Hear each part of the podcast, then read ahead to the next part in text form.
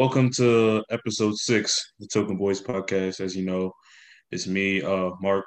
Go ahead, follow our uh, socials on Twitter, uh, Token underscore Boys. Follow my personal Twitter. I've been double underscore Fly. Let Peck introduce himself.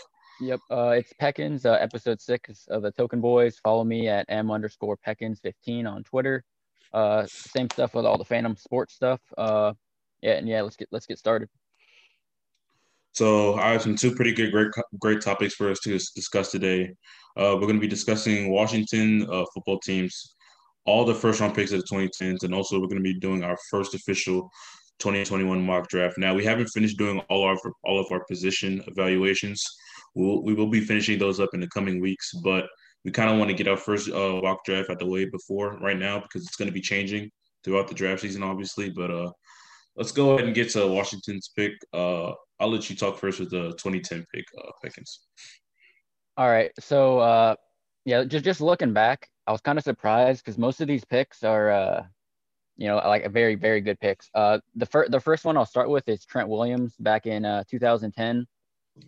Um, I don't remember a ton about this draft. I wasn't really following it, but uh, I do I do know there was uh, I think there was some Seattle took some uh, offensive tackle that um, I think it was kind of like like Trent Williams and some other tackle were like the two top ones. And uh, yeah, I'm pretty sure. I think I, I know what you're talking about. I can't remember yeah, his name. yeah, I forgot his name, but people were people were saying he might have been the best tackle or whatever. obviously, Trent Williams is you know probably a future Hall of Famer. You know, like eight eight time Pro Bowler. Uh, I don't think I don't think he made an All Pro, but he made like second team. You know, he you know a lot of that's off like wins and like recognition, but uh, you know, he's he's arguably arguably been our best pick like since like 20, 30 years ago. You know, he, he's been a top one to two tackle for, I mean, basically while he was healthy the whole time. So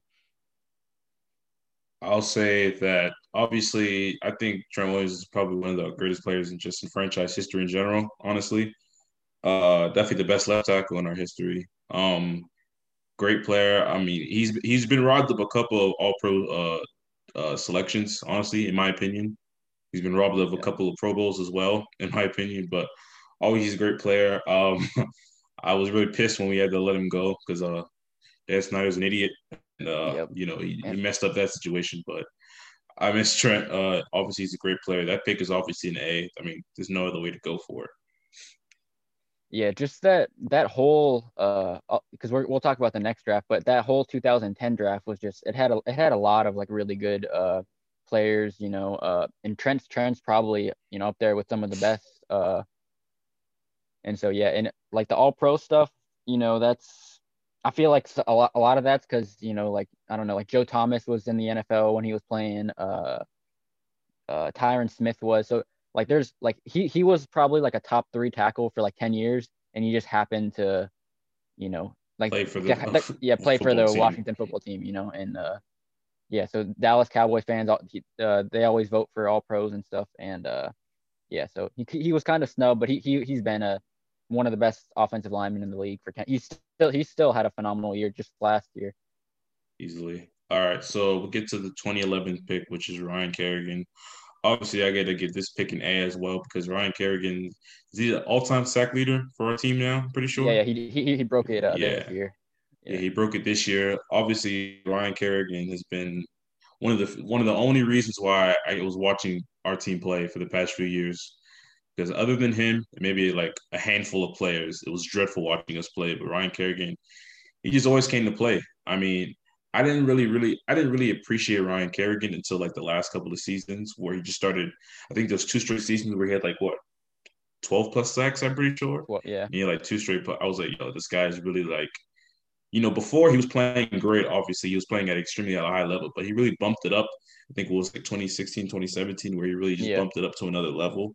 And you know, now he's a little bit on the decline, which is uh, unfortunate because you know he's a great player and. uh we kind of just now surrounding him with a, a team with a ton of potential, which is unfortunate in his case. But I'm hoping that we can keep him around just a little bit longer and see if somehow, some way, if we end up having a team good enough to make a Super Bowl, that we can get him, we can get him a ring, which he definitely deserves because he's one of the all-time greats of our franchise. Yeah, it, it this is, I mean, probably our right after Trent, it's our second best pick. He's I think I, I want to say he's been he's been with the team even a little longer. Um, but yeah, he's just like I feel like like uh, some people kind of you know there, there's definitely people that don't like Ryan Kerrigan and think he's like overrated, but uh, you just when you're that consistent, like the I'm t- like he had I think it was like 13 sacks and like 12 and a half or something like that back to back years. He had 10 sacks every year, but his rookie year. Like you, you, you, you I mean, if you expect him to be Chase Young and you're disappointed he's not Chase Young, I mean, I, I kind of get that, but at the same time, he was he was he's been up for the until like 2018. He was on a terrible defense. It was basically he was basically the only person on the defense that ever was consistent, and it, it's really it's really hard to get 10 sacks a season for like seven eight years in a row. So, uh, yeah, he he's he's he just doesn't get credit because you know, I don't know. Again, Easily. he plays for Washington. Yeah. Yeah. So now, obviously, Ryan Kerrigan's at A. Um, we'll get to 2012 which is a controversial uh, pick um, that kind of hurts my soul because I was an RG3 fan. I gave this pick a B, and that's kind of mostly just off of his rookie season and how from there on then there was a lot of factors that went against him that caused a decline in his career. And uh, so obviously RG3, he had an electric, one of the few last seasons I enjoyed watching our team play. It was 2012, 2016, and I haven't really joined us since. Um, uh, yeah, obviously RG3 is a great player, and then after his rookie year, everything went downhill. Jay Gruden came in. It's a lot of issues with how Jay, Jay Gruden's offense wasn't a fit at all for RG3's play style. Anyways, there is a, a little bit of locker room issues as we came to find out a little bit few years down the line, especially with uh, his dad being a little bit too involved in locker room. Obviously, Dan Snyder's being incompetent. You know, it's just a lot of issues that just contributed uh, Robert's downfall. But also the issue is like he just started having a lot of injury problems. You know, after Haloti Ngata blew up his knees, just it really went downhill from there. So it's kind of disappointing because he had so much potential and he could have been a great player, but it just didn't go his way. Yeah, th- this is like uh, I don't know. It's like the most like polarizing, just because uh like obviously he was a great player and he had a great he had a great season but um yeah I, I gave it a b just because one one we traded up like you know the three first rounds a bunch of second round picks you know we, we traded up three and you know a- after that first year after he got injured it's just he, he was still good it was just a mix of like it was a mix of like him being injured and not and not having the same running ability. You know, obviously the front office was like, I don't know, yeah, they they kind of didn't help him getting. You know, they made him play versus Seattle while he was already like hurt. Uh, you know, and then obviously, I I I just think Jay Gruden like didn't really like him. I don't think he ever wanted to like coach up uh, RG three. You know, he had a thing for Kirk and uh yeah, just it, it, was just a mix of like a bunch of bad situations. Having a ding and, for Kirk Cousins sounds insane, by the way. But you know what? I'll just leave it alone. Yeah, and uh, yeah, anyone that has a thing for Kirk or you know, yeah, see what Kirk's insane. doing now is just yeah, just like just like settling yeah, for so, mediocrity. But yeah. So now we'll get to 2015 because we didn't have a first round pick for 2013 or 14. So 2015 was Brandon Scherff. I got to get this pick in A. Now, Scherff is kind of an enigma to me in a weird way because obviously he's a great player.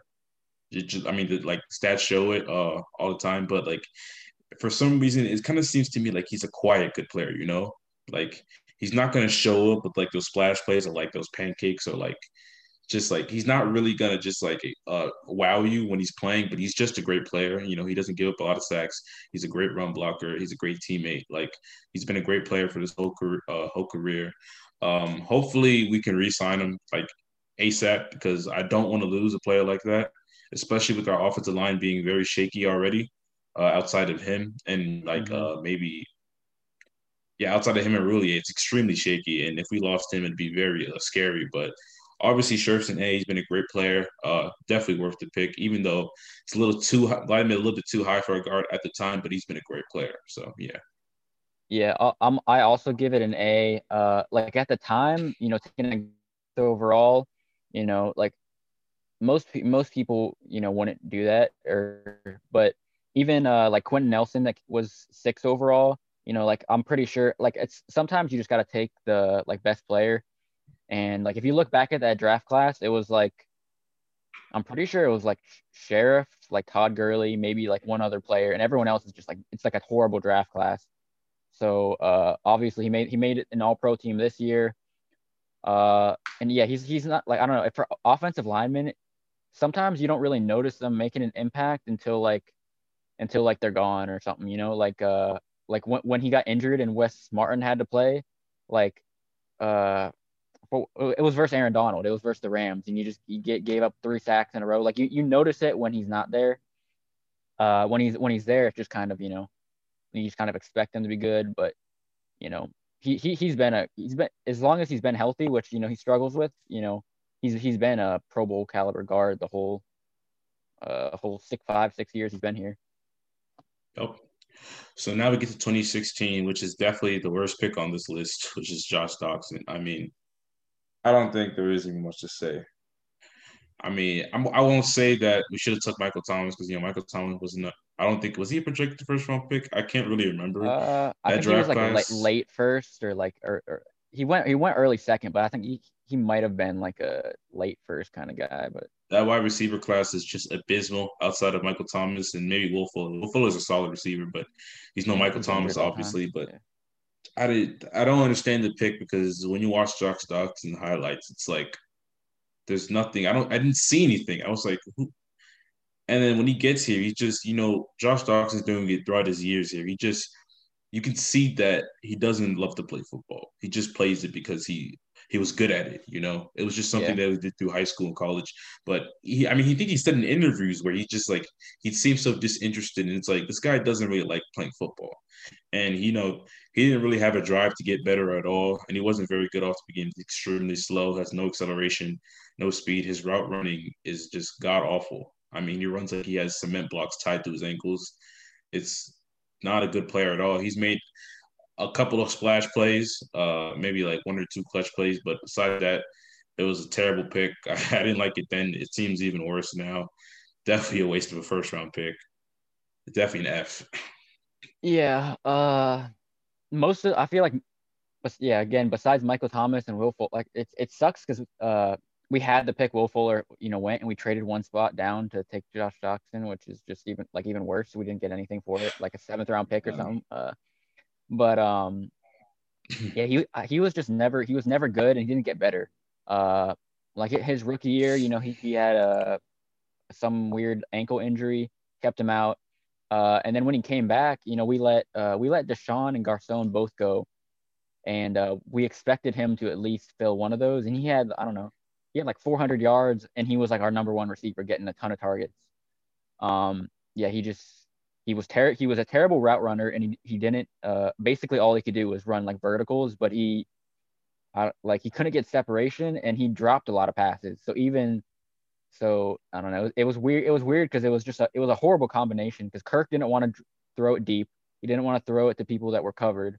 And then when he threw it to josh doctson he'd just drop it all the time. So yep he yeah he, he made i remember the the one play versus like seattle he had some he had an amazing catch that won us a game.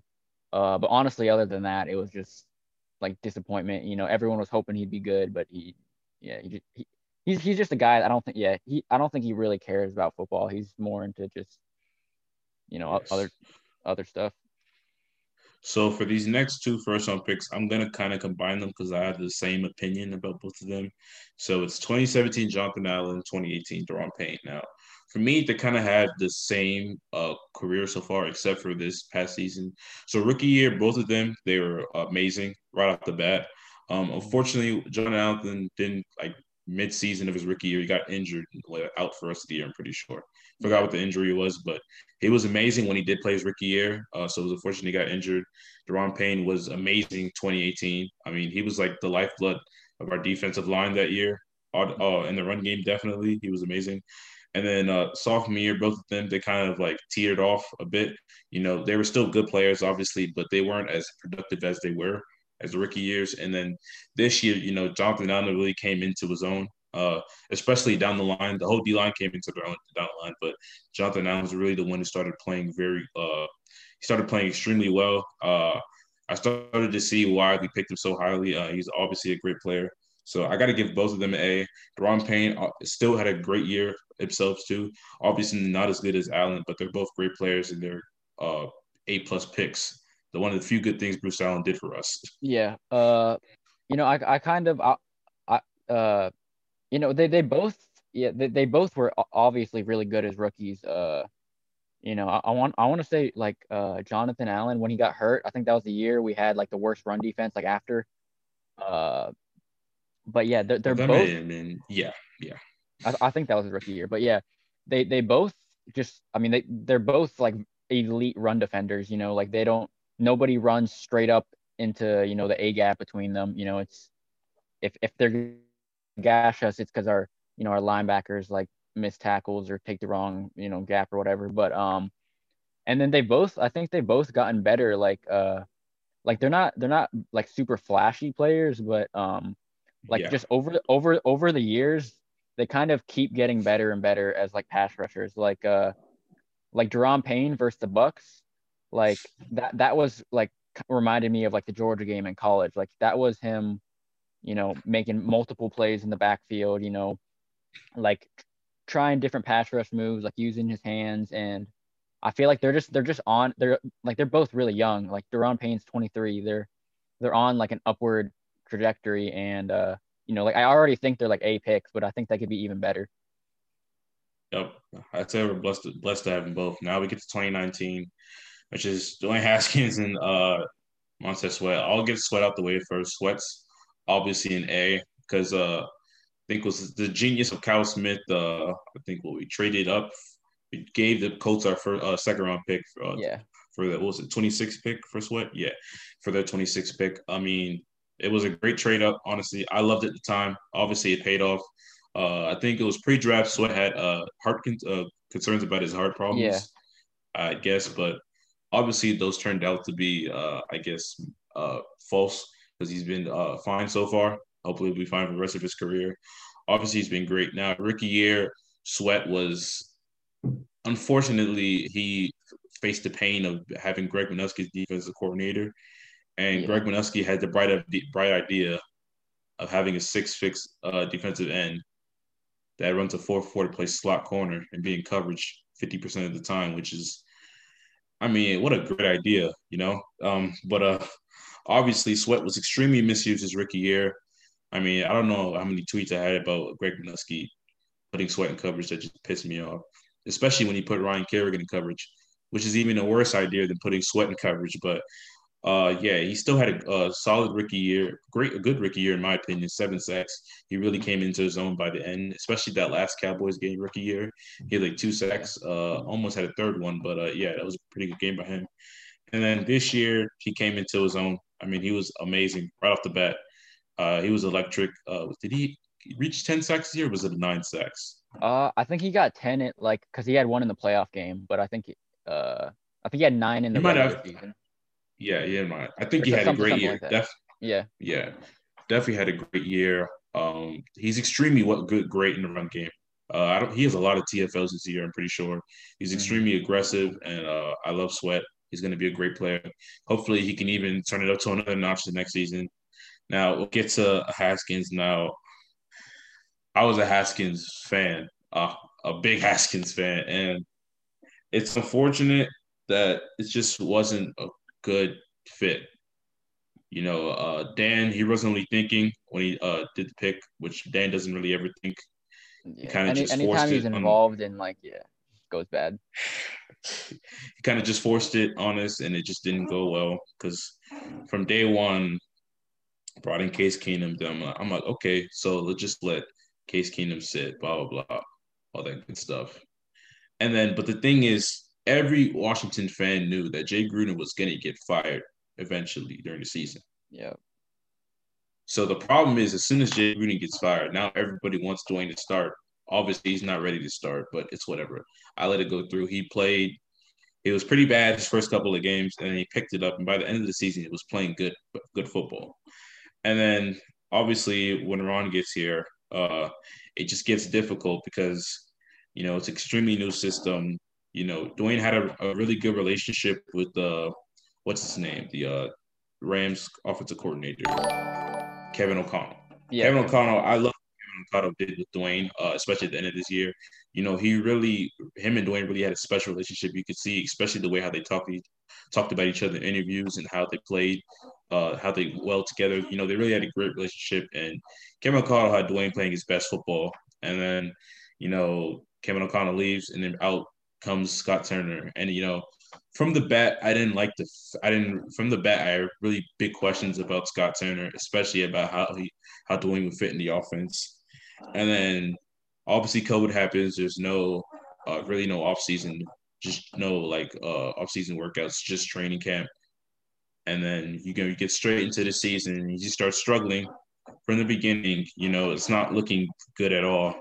And then you know Ron Rivera pulls him Ravens game. You go through the rest of the season ups and downs, and then he gets released because of the, the stripper situation. But you know, it's just it's really unfortunate for Dwayne.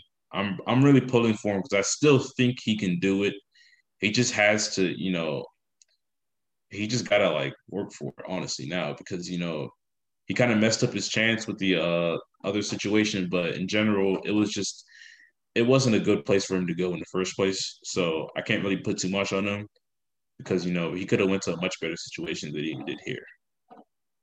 Yeah, that's that's kind of my whole thing. Obviously, uh, I was a I was a huge Haskins fan. Uh, you know, and a, another thing, like I don't know, pe- people kind of will. Uh, I I feel like people do this now that now that he's like released and he had a you know, base. I mean, it's it's a bad draft pick from us, but like people will always say like, oh, he should have been a second, third round draft pick. But like, no, he, he was gonna he was gonna be a first round pick. You know, he, he had Regardless. 50 touchdowns in college. You know, like uh, someone someone was gonna take him. He's obviously still a talented quarterback. He's got a crazy arm, uh, and he, and he worked on his you know mobility over over uh, last offseason. But I just I kind of had the feeling like just like the day we drafted him, I was just like I don't I don't know if we were ready for a rookie quarterback. Like obviously the whole. When are we ever ready for rookie quarterback? Yeah, honestly, but but I, I mean like like yeah that, that that's true. But like in this case it's like just the worst case everything. One terrible offensive line. We just traded trent you know uh we had no receivers.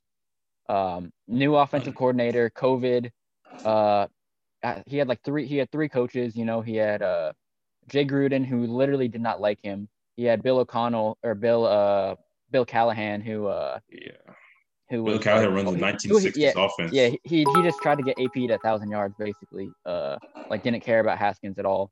And then so I, I kind of just felt bad because I was like, e- even if everything worked out and he got better and uh, went through all that, I still thought it'd be hard on him, just because any any rookie quarterback that's in a new system, in a shortened off season with like bad bad uh, supporting cast, is gonna look like if you took Justin Herbert, who I think is amazing, and put him in our situation, like he'd be better than Haskins, failed. obviously. But he, yeah, he would have been. He would have not. Sorry, people, but... people, people would have thought he, he was bad, you know, like his rookie year. But he, he would have been better than Haskins. Herbert. But you know, listen, I love Herbert, but if you here, you probably would have failed. That's just how I. That's how lowly I view our organization, or just Dan Snyder in general. But like, like you were saying with the revisionist history about him, fans saying like, no, he's going to be a first round pick regardless. Mitch Trubisky was going to be a first round pick regardless. Yeah. I mean, all these bad quarterbacks who got picked in the first round, they were going to be first round picks regardless. It's not going to change just because they ended up being bad players. But uh, yeah, definitely, uh, I had to give that pick a D. Obviously, um, hopefully Dwayne could turn his uh, career around. Uh, mm-hmm. I still like him. I still think he could be a good quarterback. I like the situation for him in Pittsburgh. Honestly, uh, depending on whether Roethlisberger stays another year or not, depends. But I do like the situation. Yeah. Uh, I'll I'll, t- I'll talk on Sweat because uh, a lot, a lot of the same things, but um, yeah, it's just like I just feel like Greg Manusky just ruined like every, every player on defense got way better after he left. You know, like every single player, everybody. Like uh, yeah, lit- like literally, like, we were. I'm pretty sure we were like the 30th ranked defense, and we go to two in one year, basically just off adding Chase Young. So uh, like it, you can't be that bad. And um, yeah, he, he was dropping him into coverage like a lot.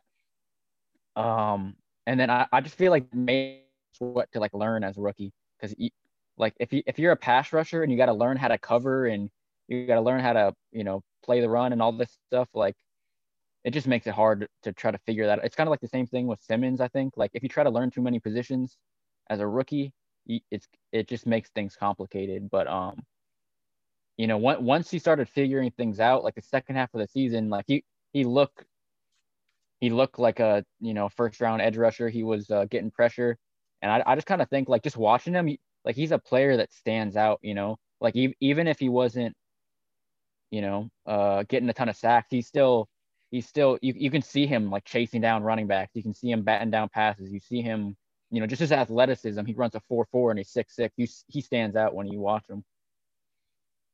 Yeah, so definitely uh, disappointing pick for Haskins, but uh, I definitely sweat for a for sweat. Now we get to the last pick of the 2010s, which is Chase Young. Obviously an A. I will. Uh, I'll just say uh, I think yeah, the Week One game against the Eagles after that strip sack, I was like, yeah, this is a special player. I mean, was it like a spin move? Like off his first game, he's yeah. just pulling out spin out the ass. I'm like, Jesus Christ. Yeah. He's a great player. I don't think there's much to say for me. Yeah, that that first game, uh yeah, he, he he he was he got double teamed. He did like a spin move off Jason Peters, like dove and like forced a fumble, like in his first game. Uh and then yeah, he just I, I think he, he got injured and he, he he got injured and was like out for like two games. But right after that, you know, just like him and Sweat are just like they're just crazy to watch. Like I've never I've never seen two defenders on a team that just like they just like stand out every single like drive. You just like oh Sweat made Sweat batted a pass. Oh Chase Young chased down some guy ten yards, and I was I was watching some uh some interview uh I think it was like on some like Ray Lewis show or something and um, uh, it was Jack Del, Jack Del Rio was talking about like why he compares him to Ray Lewis, and he's like, all the guys, you know, Von Miller, Julius, they're obviously like Hall of Famers, but they're kind of quiet. And Chase Young, he's like, he's just naturally like, he just brings like tons of energy. You know, he's like a leader, natural captain as a rookie.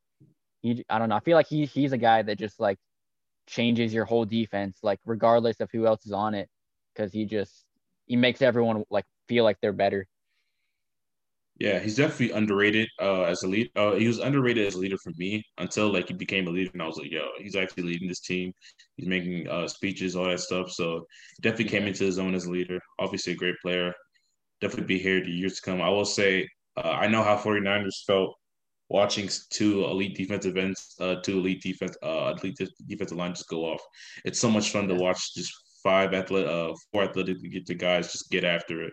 I love watching it. But, anyways, those are the uh, uh, picks for Washington 2010s.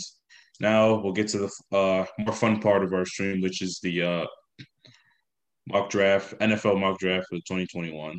Now, I'll get started first for Jacksonville. I got uh, the obvious pick, which is Trevor Lawrence going there. Mm-hmm. I mean, the obvious pick. He's the best quarterback in the draft. I think it's actually it's also a good team fit for me. Honestly, I like what Jacksonville has weapons wise in terms of running backs. You know, James Robinson, uh, Shenault, uh, DJ Chark. I like what they have with the receivers and running backs. The offensive line needs uh, some work, definitely. Defense needs a lot of work, but I do like the fit. Uh, yeah, pretty much the same thing. I don't see, you know, earlier on in the offseason, I kind of thought, you know, maybe there was a chance uh, Urban Meyer takes like Justin Field or something, or maybe I don't know. I, I, I, yeah. So, but it's it's basically Trevor Lawrence, and I don't think uh, I don't think anything is gonna yeah. change. Like that, I feel like that if the, like I feel like there's a lot of uncertainty in the draft, but I feel like that's the one lock. Like no matter what else happens. Yep. Now I'll get to my second pick. Now this is where my draft goes crazy because you know I do things outside the box. I think differently than most uh, uh, people who do mock drafts. I have Justin Fields going to the Jets. Now my explanation for this is Fields is my number two quarterback, of course. So I think that the Jets. I think I don't think Sam Darnold's a good quarterback at all. I think the Jets need to cut their ties and let him loose.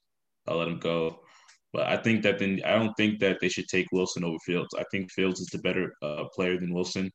I think Fields is obviously a schematical fit for uh, what is it? Uh, Mike LaFleur's, uh, Matt LaFleur's little brother. Oh, one of the names I forgot, but the little brother of the uh, Packers head coach. Yeah, yeah. So I think he's schematical fit because it's the same. It's the same system uh, that Shanahan runs. Schematical fit for him. Uh, receiver, uh, weapons wise, it needs a lot of work. I don't like the running back room. I don't like the receivers outside of Mims, and Mims didn't even have barely had a rookie year, and when he did play, he wasn't great. Uh, Crowder is solid, but he's getting he might be getting a little old. He's just he's just he's a good player, but it won't be long before he ends up being not such a good player, you know. So I think yeah. they need a lot of work offensively. Defensively, they need a whole reset outside of like maybe Quinnen Williams, honestly. So they'll have the New York has a lot of work to do, definitely uh, for whatever quarterback they draft. But if they draft Fields, I think it'll be to start. It'll be a good start to uh, it'll be a good start to the new era. All right, that's kind of crazy because I, I did the same.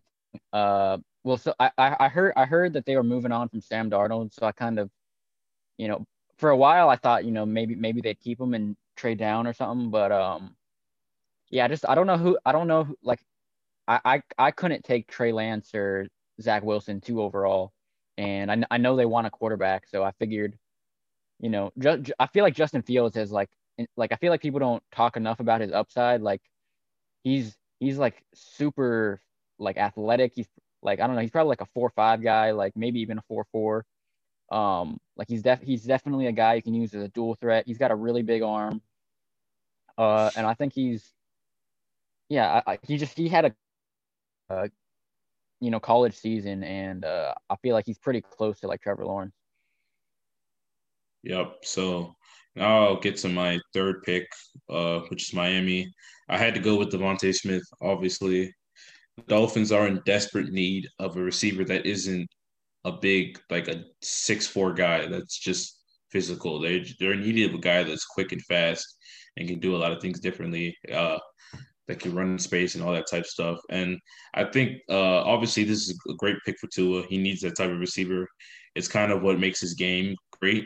Honestly, I don't think uh, the Dolphins receivers, DeVante Parker and Preston Williams, I don't think they really yeah. fit Tua's type of play style at all. He's you know he's really more of a quick game passer, get things to open space, let the receivers uh, make a play or something like that. So I think this is a great pick for Miami. Uh, a great pick for Tua. I think it'll definitely improve Tua's uh ability to make plays. I think DeVonta Smith right out the gate can be a thousand yard, maybe even more receiver. I think he can have a Pro Bowl, Pro Bowl season right off the bat because I think he'll go into being the, uh, definitely go in on Miami and be the best receiver right out the gate. Yeah. Um, I gave uh, hold on, me. I I gave them DeVonta Smith. You know, it just. I, I feel I feel like people I don't know Tua didn't have a great year, but I feel like he's still you still got to get you still got to kind of see what he can do. Um, obviously, him and DeVonta Smith had a great uh, great pairing, and um, it, it was between him and like Ja'Marr Chase, and I feel like Tua would just push for DeVonta Smith over Ja'Marr Chase, and they do they do a lot of similar things. Just you know, I think DeVonta Smith is a little better at separating. Uh, Ja'Marr Chase is a little more physical, but I feel like you can't go wrong with either either. And you know, yeah, I feel like they, re- they really need a receiver because they don't like DeVante Parker is good, but I, I, feel like you still need, you know, he he's not healthy all the time and he's not, uh, you know, he's not the type for Tua, you know. Yeah. So now I'll get to my fourth pick, which is uh Falcons. I think this is a, another obvious pick for me uh, for quarterback, which is Trey Lance. Um, I think it's just a great fit. Uh, I love the Arthur Smith pick for Atlanta. It was one of my, it was definitely my favorite head coach hire of the offseason. Now, I think I love this pick so much. It's just because you know there's really no rush to play unless like an injury happens to Matt Ryan, and then you can just put him out there, which is fine. Because I think I, unlike other people who think Trey Lance isn't ready to play, I think he can play right out the gate and be fine. But I wouldn't mind if he sits because he'd probably be even better if he does sit. So yeah. I love the fit. Uh, Atlanta's weapons are amazing. Uh, Julio, Ridley. I, I love Russell Gage as a slot, but Julio is on a little old side. So for the Falcons, uh, uh, I think if they have a second round pick, I'm not sure. I think they could take Tamorrion Terry, kind of have Julio groom groom him because I think yeah. him and Julio have the same skill sets. Other than that, uh, I love ATL's offense. Defense already needs some work, but I like what Arthur. Uh, I like the staff that Arthur Smith is building down there.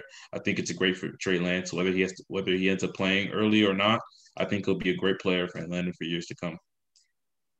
Yeah, uh, I I think they definitely Atlanta needs to like uh they need to like rebuild and kind of start over. You know, they're definitely past their like Super Bowl window.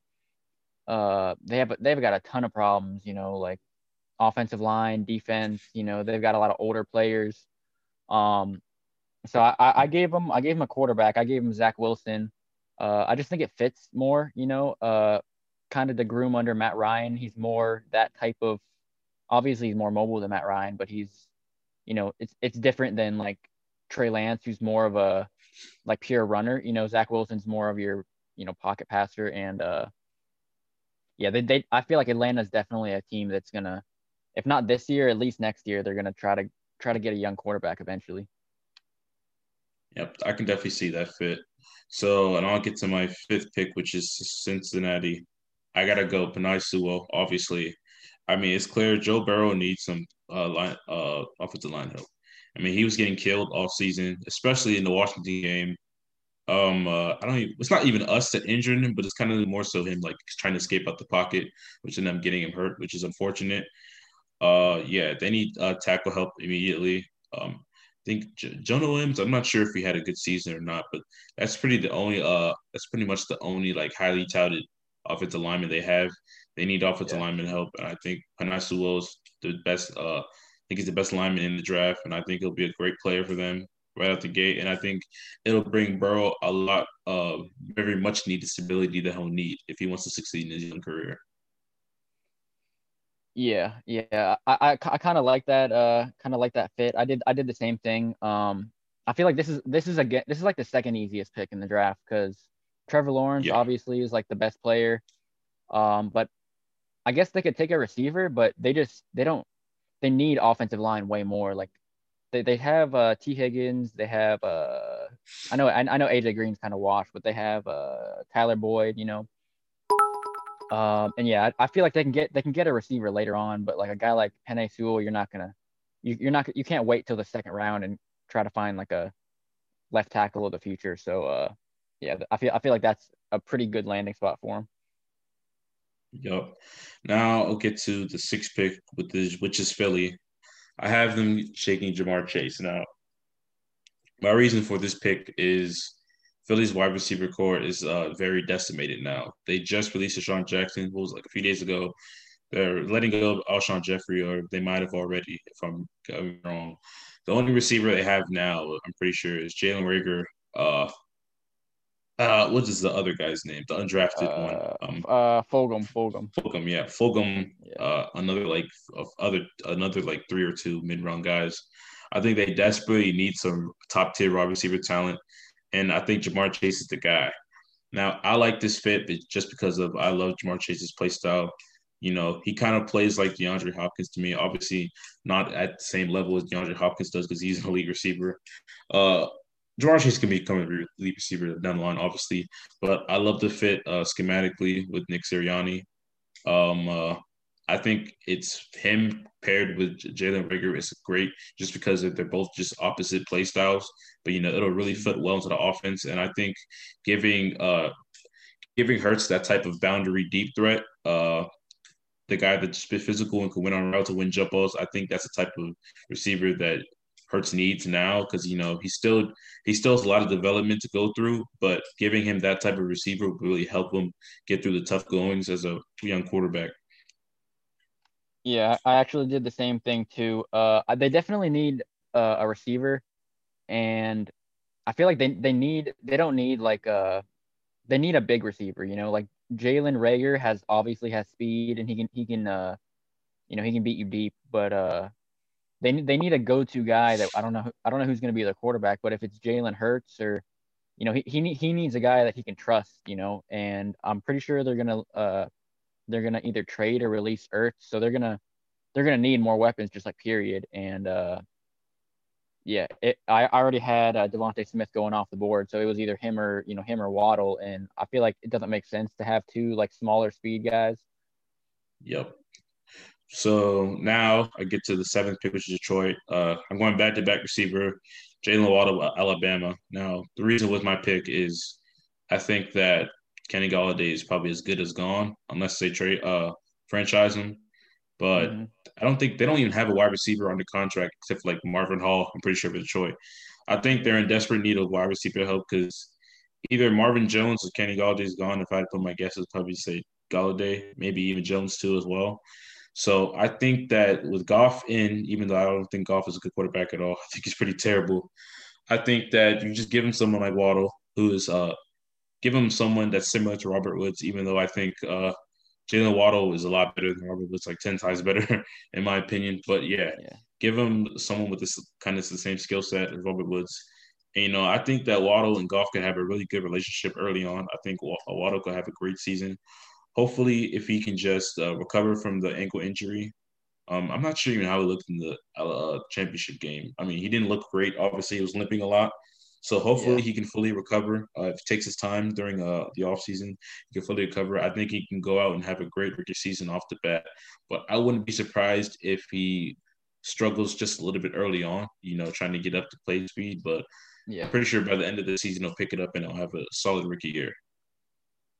Yeah, honestly, I, I kind of forgot Jared Goff was in Detroit. Uh, and I, I feel I feel like this pick still makes sense though. I, I gave him Trey Lance just because uh, you know, even if Jared Goff's there, you know, they, I, I feel like he kind of like I feel like he's better than Kirk Cousins, but he's kind of in that same boat where like they're good enough to like get you four thousand yards and like you know put up stats, but they're not. They're, they're not, like Bowl, they're not winning you a Super Bowl, and they're not a quarterback that yeah, I feel like in a couple years they're gonna they're gonna move on from him eventually. So Trey Lance is there, and you can groom him for you know two years under Goff. Um, you know, obviously there's not a ton of weapons there, but uh, you can kind of you can kind of build that as he develops. You know, start getting some more receivers and offensive line for him. Yep. So now I get to the eighth pick is Carolina. I have them taking Zach Wilson. Now I'm gonna get a lot of slander for having Zach Wilson drop this far, but I made it very well known on Twitter and on this pod that I'm not a big fan of Zach Wilson. Um, but I think this is a great fit just because of the weapons. I mean, you have McCaffrey, uh, deep, uh, McCaffrey, DJ Moore, uh, Curtis Samuel. If they resign him, I hope they resign him. I think he's a great player. But if they don't, I hope because of the football team. But uh, anyways, uh, Curtis Samuel, if he resigns, DJ Moore, uh, Robbie Anderson, the offensive line is solid, uh, sometimes good. Maybe if they can upgrade that, it'll be even better. I think it's just a great situation off the bat offensively. Um, I love what they do offensively over there in Carolina with uh, Joe Brady. Oh, is he still? Is Joe Brady still in Carolina? Yeah, uh, yeah. I think I think he's still there. Yeah. Oh, okay. So yeah, I love what they do offensively with Joe Brady. I love what Joe Brady does offensively. I think Zach Wilson is a quarterback for me, in my opinion, that needs a ton of work. But if he jumps into that offense right off the bat, there's no reason for him not to have a at least a solid year right off the bat. I'd be very disappointed if he didn't have at least a solid year. I mean, the Panthers obviously made a mistake uh, giving Bridgewater that much money. It's a stupid idea. Then it's even stupider decision now. Everybody sees. Yeah. Um, I mean, they made it obviously painfully clear that they want to get rid of Teddy Bridgewater and get a new guy in. So I think we're not better than a highly touted quarterback that in my opinion, needs a lot of development. But with the pieces you have in place now, there won't be a lot. There won't be such of a big learning curve as it would be if he went to another team that had lesser. Yeah, uh, I wanted to give them a quarterback because obviously, obviously they're in the market for one. Um, the only quarterback I had left with Mac Jones, and I'm not I'm not gonna take Mac Jones, you know, top ten or whatever. Uh, I gave them Jaylen Waddle. It's kind of a kind of a weird pick because uh, like one one I'm just assuming I think I think Curtis Samuel's probably gonna just be out of their price range and they're gonna let him walk. And they don't obviously they don't need a receiver. I kind of just think he was one of the best players available. And I mean, even if you still had Teddy, you know, if he's throwing to DJ Moore, Jalen Jaylen Waddle, and Robbie Anderson, like you've got you've got a crazy receiver core. Um, and yeah, I, I kind of yeah, there's I just didn't I don't know. They could have took like in a corner or something, but I, I kind of just think Jaylen Waddle is like really going to be like really good. Yep, I, I could definitely see that fit, especially if Kirk Samuel leaves. Now, get to the ninth pick for Denver. Now, I have them taking Jeremiah Owusu-Koramoah, linebacker Notre Dame. Now, this is ironic because uh, I think it was like today or yesterday with Brett Kollmann. Uh, shout out to Brett Kollmann if you guys know him. He's a football genius. Mm-hmm. I love his uh, YouTube channel. Yeah. But uh, he was talking about how he thinks uh, uh, Owusu-Koramoah is the best linebacker in the draft, how he thinks Denver is the best uh, fit schematically. Now, to me, I was thinking this like actually like months ago, like actually no, like weeks ago. I was thinking like for me, it was either Jeremiah Owusu-Koramoah goes falls to us or he goes to Denver. Mm-hmm. And obviously, I like the Denver fit more just just because of how Vic Fangio runs the defense. Um, watching the Denver defense for me, I watched a lot of Denver games uh, this past season. I'm not really sure why, but I was fascinated by how Vic Fangio runs the defense. And uh, you know, they struggled a lot, especially linebacker wise. I like Josey Jewell. I loved uh, Josey, Josey Jewell when he was at Iowa, mm-hmm. but obviously he's just not meant to be a cover linebacker at all. He struggles in it. But if you yeah. take a player like Jeremiah or Woods Cormall, Cormall, all of your troubles guarding running backs out the backfield are essentially non-existent. I mean, he can cover wide receivers. He can cover line, uh, running backs. He can cover anybody you want him to cover. He's just that good. And in the run game, he's just smart instinctively.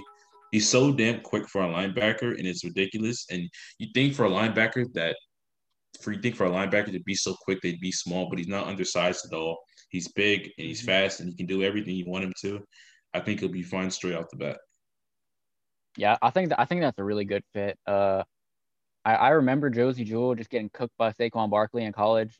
So uh, obviously he's not a not a great not a great uh, like coverage linebacker. Um, and I, I even kind of I even kind of buy the like him being the first linebacker because obviously uh, Micah Parsons got all that like off the field stuff and yeah that's that's just I don't know it's kind of it's kind of hard to pro, pro, uh, like project him to go because you, you don't know how teams think but um uh I gave Farley just because uh I I they, they need a linebacker, but they also, you know, they lost uh the, who who's a, they had two corners, uh Talib and uh Harris, I think. They're both gone now. Yeah, yeah. Uh yeah, so they, they need uh they need to kind of rework that defense again and get it back to like being elite. Um I think Caleb Farley uh I, I, I like Horn a lot. I just I don't know. I think the NFL would take Farley first because he's I think he's got I don't know. He's he's just the most athletic one. And um, yeah, I just think in Vic Fangio's like defense, I think that kind of corner that has that kind of talent would really thrive. Yeah, I definitely understand. Denver definitely has a problem with cornerbacks. Although I am a fan of Michael Ojemudia from uh, Iowa. I was a big fan of his tape, and I think he had a he struggled a bit at times rookie year, but I think he did solid year. But definitely they do need some corner help. I wouldn't be I wouldn't be mad at that pick at all. Now I'll get to the 10th pick for the Cowboys. I gave them Kyle Pitts, and the reason I did is because, you know, a lot of the Cowboys fans, uh, just in general, have been like, you know, we need defense. Our defense is god awful. You know, I'll tell you guys right now, you guys are not wrong at all. Your defense is terrible, but if your offense is already elite, outside of maybe the offensive line, you know, they've really declined. Why don't you just add more elite talent? I mean, you already have CeeDee Lamb, you have Michael Gallup, he's a great player. C. Lamb's a great player. Amari Cooper's a great player. Ezekiel Elliott might be on the down that decline, but he's still a good player. And Tony Pollard's obviously a great second running back, a change of pace running back. So why not just add Cal Pitts? Why not just add another elite player on top of it? Make your offense even more unstoppable. And if you re-sign Dak, I mean, you might lose some games because of your defense, but you'll also be winning a lot of games just because your offense is just nearly unstoppable. For me, I just say, you know, fuck it, why not? Just draft them and let's let's go crazy on offense, you know. Yeah. Uh, I like that pick a lot because I, I think Pitts is. I think he's literally gonna be like a like taller, more athletic, like Travis Kelce. Like I think he's gonna be like in like a couple years. I think he's gonna be like the best tight end in the NFL. Um, I just yeah, I don't know. I don't I don't know if they'd make that pick. And like as a Washington fan, I would hate that because then they you know they'd have CeeDee Lamb, Gallup, Amari Cooper, you know Zeke. You pain in the ass. Stop. They, they they they would have a just they'd have like the best offense in the NFL, like up there with like the Chiefs. Um, I gave them Patrick Surtain because I think they're gonna take a corner. uh, just kind of who's ever available. Um, they obviously they have the other Alabama corner, uh, Diggs. So you know having Diggs and uh, Surtain to kind of rebuild your defense is a really good starting place. They've they've obviously played together before. Um, and yeah, I think Surtain's. I think he's like a really pro ready corner. Like I think he can come in day one and be, I don't know. A lot of cornerbacks struggle. I just think he's. I think he's a really smart player. Yep. Now I'll get to my with 11th pick, which is Giants. Now, I actually gave them Kadarius Toney, and the reason I gave them Kadarius Toney is obviously they need wide receiver help. I don't think they have a, a, single like good, at least good wide receiver outside of uh what's his name, Slayton out of Auburn. Yeah.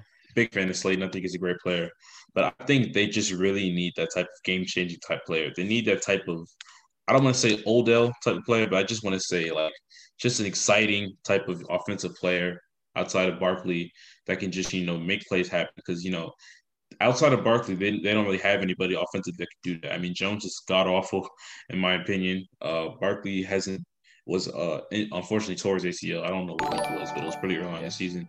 So you just need a wide receiver like that that can just make plays, get open fast, get open all the time.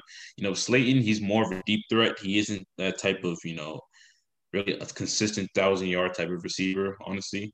But mm-hmm. I think that if you draft uh Kadarius Toney, he'll be amazing right out the gates, and he'll add a dimension to to the Giants' offense that has been missing, not just in like in the age of Daniel Jones, but just missing in general. Yeah. Um. Yeah, I, I I hate giving our division rivals like players that I really like. So obviously, like Waddle and like uh, you know, Toney's one of my favorite players in the draft. But um, I gave them Kyle Pitts, uh, kind of similar to like, obviously they have Evan Engram, but he's I don't know. I think he's gonna be there. Yeah, he's like, I think he's under contract for like one more year. Uh, but he's you know he's pretty you know yeah he's just a disappointment. Um, and I think they need. I think that they might sign like a receiver in free agency, and they just their offense is just it wasn't good. And if you want to help Daniel Jones, Kyle Pitts, I think he'll help any team that he goes to. Uh, I would hate to see him like in our division, but uh, yeah, I, I, I think like any team that take Kyle Pitts is going to be happy with with taking him. So now we get to the 12th pick, which is San Fran. Uh, I actually gave him Kwity Paye. Now the reason I did this because obviously Nick Bosa, he's a fantastic player. It's unfortunate he got injured. I think I think he'll come back and be right back where he left off.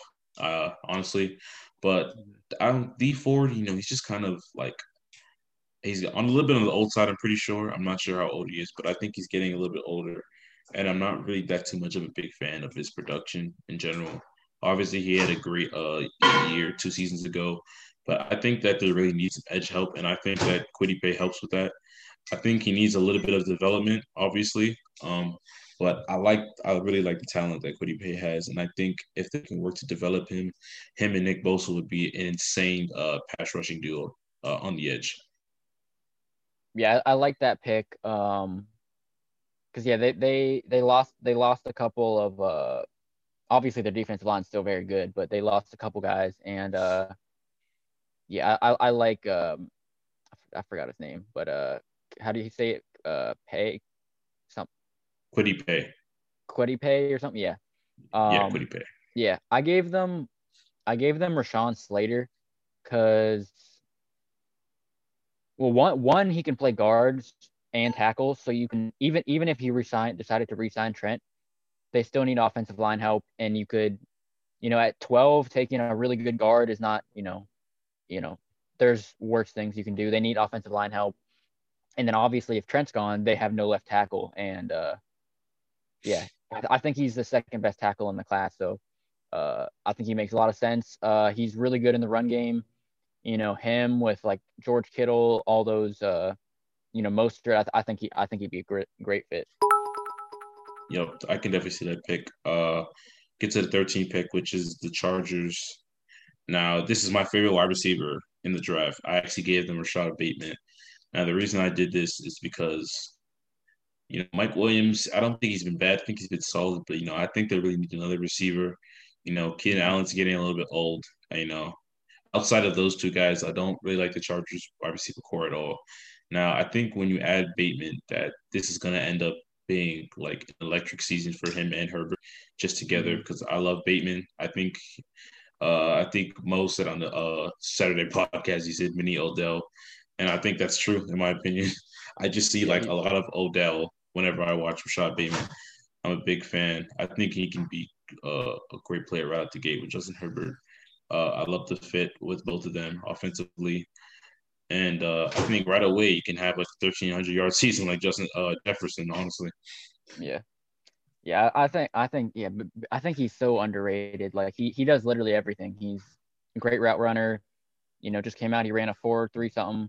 Uh, he's six two. He's got amazing hands. He's really good after the catch. He's just he's like a bigger Odell, honestly. Um, and yeah, I think that's a great fit. I gave him, uh, I gave him Samuel Cos- Cosmi, just because I think their receivers are good enough. Like with Keenan Allen, uh, Mike Williams, like I feel I feel like like they they could, you know, maybe a receiver in the mid rounds, you know, to help out. Uh, and they, yeah, they, they need they need some offensive line help too. So either, I kind of think they just doesn't matter what order, but they need to they need to address both of those. Yep. So we'll get to the 14th pick, which is Minnesota. I have them drafting Jaelan Phillips, uh, defensive end out of Miami. Now, for me, this is like mostly just like a really team need, honestly. So the Vikings lost uh, Everson Griffen, um, uh, the other pass rusher. What's the other pass rusher's name? The one he's been like insane. Uh, Danielle Hunter. Yeah, Danielle Hunter is one of the best pass rushers in the NFL. But I think outside of Hunter, you know, they have a lot of uh, uh, depth issues at uh, defensive end, especially most mostly just talent issues at defensive end outside of Danielle Hunter. And I think if you just add in Jaelan Phillips, I love the fit with Mike Zimmer. I think Mike Zimmer would love Jaelan Phillips. I think Jaelan Phillips off the right off the bat, just off of the presence that Daniel Hunter carries, that he can just have a seven sack season right off the gate just because of the attention that Danielle Hunter gets. I love Jaelan Phillips, the prospect. He's not really a speed type edge rusher. He's more like a power rusher. But I think with time, you can develop him. He can become even more than a power rusher. Uh, uh, add some more pass rushers to his arsenal.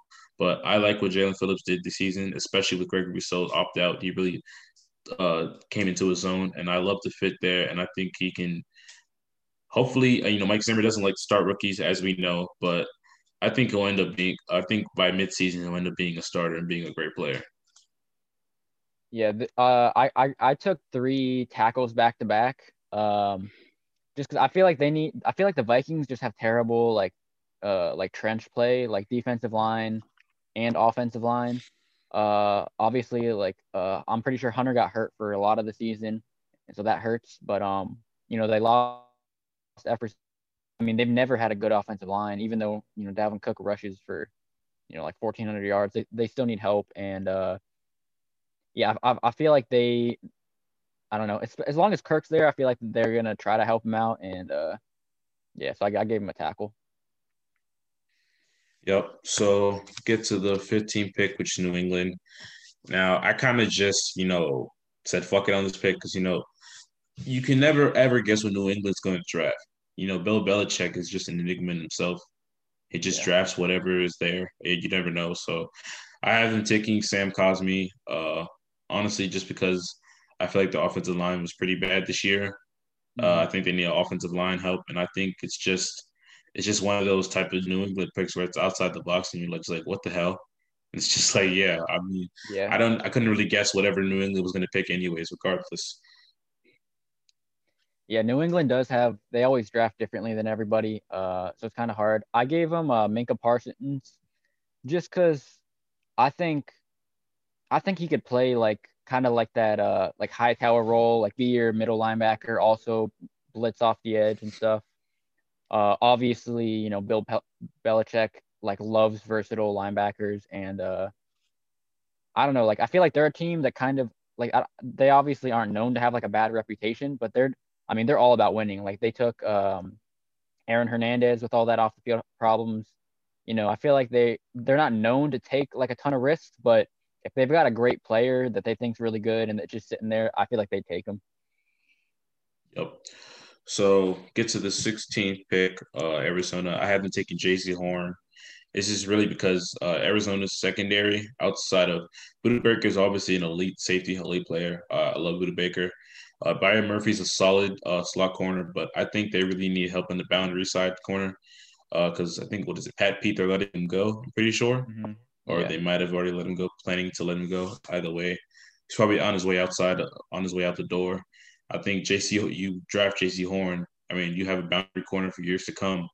I think I said in uh, one of our, I think a second, first or second podcast where I said Jaycee Horn's obviously like I'm a big fan of Jaycee Horn. Obviously, he's just he's tall, lengthy, his long arms. He does everything you want him. He does everything you love to see in a press corner, in a boundary corner.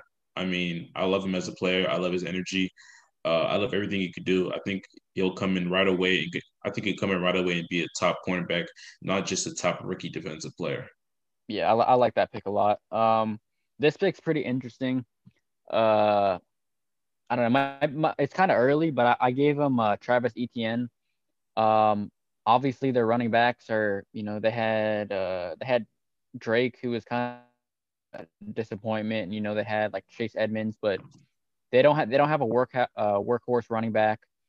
And I, I think if you just pair if you paired an elite running back with Kyler Murray, with all the weapons they've already have, it would just it would just open so much for their offense. Um, obviously they need other things. They need uh, you know, they could use an offensive lineman. They could use some more defense, but I don't know. I feel like uh, Cliff Kingsbury is just he's the kind of guy that just loves offense. He loves having weapons, and I feel like that pairing of Etienne and Kyler would just be special.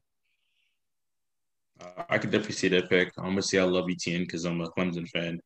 But uh, we'll get to the 17th pick, which is Oakland. Now, for me, I really put some thought into this because you know Oakland's kind of like in New England in the sense of they always have an out of the box first round pick. But I actually like Oakland's first round picks more than I like New England's first round picks because New England's first round picks are kind of been bad uh, recently.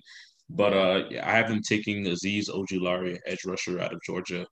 Now, for me, I think he's the most underrated edge rusher in the draft. I'm a big fan of Azeez Ojulari. And the reason for that is because, you know, I watched a lot of Georgia games because uh, I was, you know, I'm a JT Daniels fan. I've been a fan of him since he was at uh, Mater Dei uh, in high school. But yeah. watching Georgia games, watching Azeez Ojulari, I think he's an extremely special player. You know, he didn't really get as much shine this year because you know Georgia was really struggling early on because uh, Stetson Bennett is garbage, and the other quarterback, uh, I forgot, D'Wan Mathis is also garbage. But I think Azeez Ojulari extremely underrated. I love what he can do as a player. I think Oakland desperately needs uh, uh, edge rush help because Clelin Ferrell is just not a good player. It hurts me to say that because he was so good at Clemson, but obviously he was overdrafted. That's everybody said on draft night. Uh, yeah. The other edge they have, Maxx Crosby. I don't think he's he's really much more of a power rusher. I don't think he has any speed rush to him at all, if any. Um, I don't think he's that good of a player. Maybe he's solid at best. I think they desperately need edge rush help, but I really love what Azeez Ojulari can offer, and especially if they can get another edge rusher in free agency. I think combine uh, that with the rookie, it can be can instantly bring Oakland the much needed uh, help they need off the edge. Yeah, uh, they've they've needed a pass rusher since they let Khalil Mack go. Um, they and you know they took Clelin Ferrell fourth overall over like, you know like Josh Allen, Montez Sweat, uh, Brian Burns, and obviously he's not. He's he's been like okay, but for a fourth overall pick, it's been a huge disappointment. Uh, so I, I gave him uh, Kwity Kwity Paye or whatever from uh, Michigan. I think I think he's got a pretty high. I think he's they they just they need it. They need pass rushers, you know. Uh, and I think he was the best one available. Yeah. Uh, obviously, I had Kwity Paye go a lot earlier than you did, but yeah, mm-hmm. like I said earlier, uh, I think that's a good pick. Honestly, uh, any edge rusher that will, that will have right now or have end up having in the first round, I think any of those can help Oakland immediately. I mean, they desperately need edge rush help. Yeah. But uh, yeah, I definitely like that pick. Uh, now go to number 18, which is Miami. Uh, I'll go to Micah Parsons. Now, I like this fit because, like you said, for New England, because uh, you had them go to New England, you know, Brian mm-hmm. Flores comes from that system. So I think uh, it'll be a great fit, obviously, because, you know, uh, Bill Belichick and his coaches, defensive coaches, love that type of versatile linebacker that kind of do it all. Um, Micah Parsons is the most talented linebacker in the draft. I don't think he's the best. I think I think Jeremiah or Owusu-Koramoah kind of edges him out a little bit, just in terms of uh, how NFL ready they are. But I think uh, if Micah Parsons, I don't think he'll be great right out the gate. I think he'll struggle a lot. But I think if you know Brian Flores really takes his time with him and really develops him, he can be one of the best linebackers in the league by year three.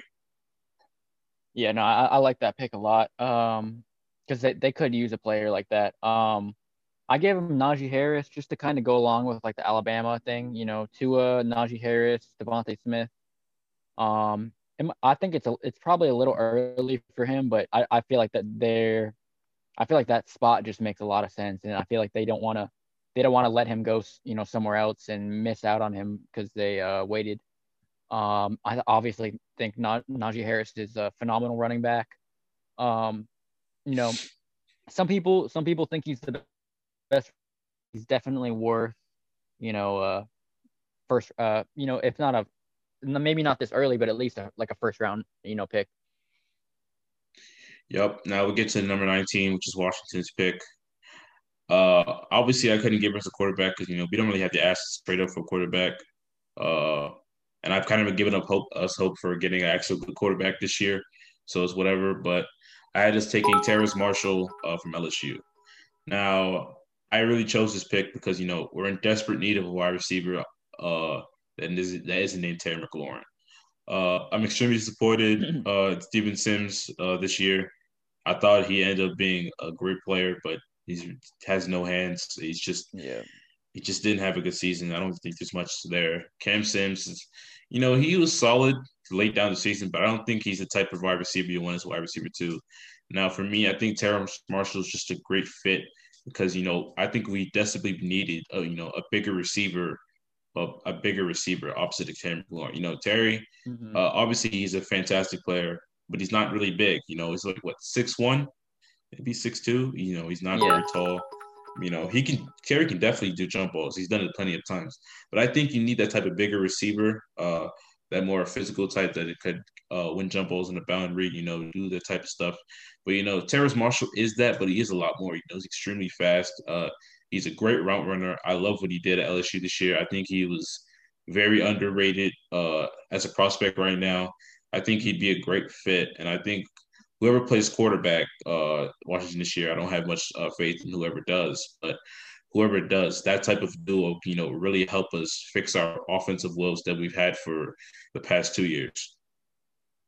Yeah, I, I like that pick too. Uh, I, I was kind of debating because I had I had both uh, Jeremiah Owusu uh, and Rashod Bateman, who I think are kind of the two, you know, like most most uh, mocked players. Uh, I just kind of feel like we're gonna we're gonna spend. I feel like we're gonna spend at least decent money on a receiver, and so I I took uh, Jeremiah Owusu-Koramoah. Um, I just think I, I mean I think I think he's just he's just so he's so athletic. He he does everything. He he can hit. He can tackle well. You know, he he covers like slot receivers. He's I don't know. I kind of think he's like Lavonte David. Like he's just he's he's almost like a safety. You know, he's so good in coverage. Uh, he's super athletic, and uh, you know, behind this defensive line where you know you're you're not gonna have to you know beat a lot of uh, you know double teams or anything like that. You know, he's just gonna be able to run around free and just make plays. Mm-hmm. I definitely love that pick. Uh, I was that's actually I was picked. Uh, I think I said earlier already, but I was thinking of having Owusu-Koramoah go to us, but I chose Denver instead because I think it's a better scheme fit. But yeah. uh, now we get to twenty first pick, which is Indiana. Uh, with the, with the Indianapolis Colts, I actually have them taking. Actually, no, sorry, the twentieth pick. Uh, sorry, the twentieth pick was the Chicago Bears. I actually have them taking Alex Leatherwood, uh, tackle out of Alabama. Now, I just chose this pick because you know the Bears really need offensive line help. I don't think there's. I don't even think I know a, a single Bears offensive lineman's name. Honestly, I don't really think they're that good at all. I don't. Yeah. Like when I watch Bears games, I mean, whoever played quarterback, whether it was Trubisky or Foles, I mean, the, the offensive line was just folding in like a matter of like sec, a second or two. I mean, they're just really bad. I think they need any help they can get. Um, I haven't watched. I haven't watched that much of any tackles at all. Uh, we're gonna we're gonna be getting to uh, the tackles in the coming weeks, but yeah, from what I did see Alex Leatherwood, he's uh extremely physical. You know, he's a run blocker type of line uh offensive tackle. You know, I don't think he's that great as a pass blocker, but I think that in Chicago, he'll be. I think that Chicago with time that he can become a solid uh, a solid tackle. Yeah. Uh, I, I, I yeah. There, there's a lot of offensive tackles. It's kind of up in the air. Uh, but yeah, they definitely need offensive line. Uh, I'm not gonna talk a ton about this because I gave Mac Jones. Uh, I don't like Mac Jones very much. Uh, I don't think he's gonna be that good. Uh, I think he's probably better than Mitchell Trubisky, and they they obviously are like desperate for a quarterback. Um, I don't know. He's he's just I don't know. He's kind of like a yeah. I don't I don't know. He, he he's gonna he's gonna get drafted somewhere like first round. I just I don't yeah. I don't think he's that. Good. Hey man, I'm not a fan of Mac Jones either. He ain't even in my first round. So, yeah. uh, we'll get to the 21st pick. Uh, Colts now. I have going to back to back tackles with Christian Darrisaw. Now I've watched a little bit. Uh, like I said, I haven't watched many tackles. I've watched a little bit of Darrisaw. But from what I saw, I've like I'll have to get back to you guys uh, more in the coming weeks. But I really chose this pick because now that Anthony Castonzo is retired, you now you need a replacement. So mm-hmm. I don't think the Colts are desperate for a replacement because they still have a great team. Uh, their offensive line is still great, even though Castonzo is gone. But I think that if you have a chance to draft a possible solid replacement, because I don't think that Darrisaw has the potential to be uh, as good or as better Castonzo, but I still think he could be a solid tackle. And if I had put my money for Frank Reich turning Darrisaw into a solid tackle, I'd definitely put a lot of money into that just because I like what Frank Reich does. I love all his coaches and his offensive system.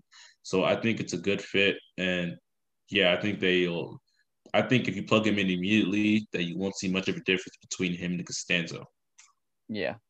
You know, that, that's a good pick. They've they've already got an elite offensive line. You know, that would just basically it basically just keep them you know, as an elite offensive line. Obviously, that's kind of their identity. Um, I gave him Jaycee Horn just because uh, I, I I I think he should he should he should go way higher than this. You know, I think he he could go top 15, top 10. You know, he's that kind of corner. Uh, I saw yeah. him working out with Jalen Ramsey. Like he's he's just that kind of physical player. Uh, and I, I just think you know he he'd fit perfectly there. You know. Yeah, I definitely like that fit, and I think they definitely need to do need corner cornerback help a little bit. So get to the Tennessee pick, which is 22. I gave him Caleb Farley. Now, the reason I gave this is because I love the fit uh, defensively, but also because Tennessee desperately desperately needs corner help. I mean, Desmond King hasn't just hasn't been the same corner since his first like two or three seasons in, in uh, Los Angeles for Los Angeles. Um, the other cornerback, the one from USC, forget his name is, but uh, I forgot his name. I can't. He, yeah, he went yeah. from He, he, he was a first USC. round pick like a couple years ago, but yeah, he just hasn't been that good. Um, uh, Malcolm Butler is just washed. Um, you know, they just their cornerbacks are just not good at all. They need a lot of help, and I think with Caleb Farley, if you get somebody that talented on your uh, secondary, um, I think that it improves it drastically. You know, I think that if you get a guy like Caleb Farley around other guys, you know, he'll he'll make other players around him better, you know, and I think it'll just it'll, you know, kind of get them out of the mud they've been with the cornerbacks. You know, their cornerbacks have been especially this season, their cornerbacks were getting torched all around. Yeah, yeah. No, I I do they need they need cornerback badly, you know. Uh I can't I can't think of the guy's name. They did draft uh first round corner uh, I think he's been like okay, but like that that's like their best guy. And uh, I cannot remember his name to save the life of me. yeah, I can't either. Um, I gave them an uh, I gave them Alijah Vera-Tucker. Um, obviously they're they had they just released or not by their choosing, but they released their first round offensive lineman from last year. Uh, they they still need a tackle, obviously, and um, I think he, he's one of the more versatile players. He can play, you know, he can play all over the place, right tackle, left tackle, guard, whatever you want. And uh, yeah, I, I think with Derrick Henry there, they need to keep beefing up that offensive line. Yeah, uh, definitely with the uh, misfire with Isaiah Wilson, they definitely need offensive tackle help. Um, I just looked at the player; it was Adoree Jackson. So yeah, yeah, yeah. It, yeah I think he he hasn't been uh, bad, but he just hasn't been the type of player they're hoping for. So definitely need cornerback help. But Yeah, I definitely like the idea of having a versatile, uh, drafting a versatile player like that for offensive line, mm-hmm. especially if you want to uh, keep Derrick Henry's production up and keep being a good team. But uh, I'll get to the 23rd pick, uh, which is the Jets again. Uh, I actually have them taking Rondale Moore. Now, for me, I really took this pick because you know I already uh, we both took Fields for the, the Jets, right? Yeah. So I think that you just need to give Fields you just need to give Fields a weapon like that. I mean, the Jets are uh, wide receiver core. I'm just they're very poor. They're just mm-hmm. it's just depressing. You know, I don't think they're bad players per se, but it's, you know, it's just very depressing. Um, I think you need to give him an exciting uh, young type of player like that with that type of speed and the type of moves he can make in open space. You just give Justin Fields a player like that, you know, you give him a favorite target early on, and it'll make his learning curve that much easier. I don't think his learning curve will learning curve will be difficult because Kyle Shanahan's uh, system, the one that um, the the, the LaFleur's run and a lot of other coaches uh, in the league run, it's a it's not an easy system to get down. It takes uh, two years or maybe even three to fully understand the system. And, you know, Fields is obviously a smart player, but you know, this is the NFL. It's a whole different league, so you know it's going to take him a while to get adjusted to it. So if you give him a player like Rondale Moore, give him that safety blanket early on, it'll just make his life that much easier. Yeah, I, I kind of had a similar idea. Uh, I feel like if, if you draft a rookie uh, quarterback, you just you just got to help him out. Like you, you could have defensive problems, you could have whatever, but you gotta you can't you can't leave your you know rookie quarterback out there with I don't even know who the receiver one is. Like they had like Chris Hogan and like uh yeah, I don't even know who they had. Obviously they have Jamison Crowder, but um I gave him Rashod Bateman.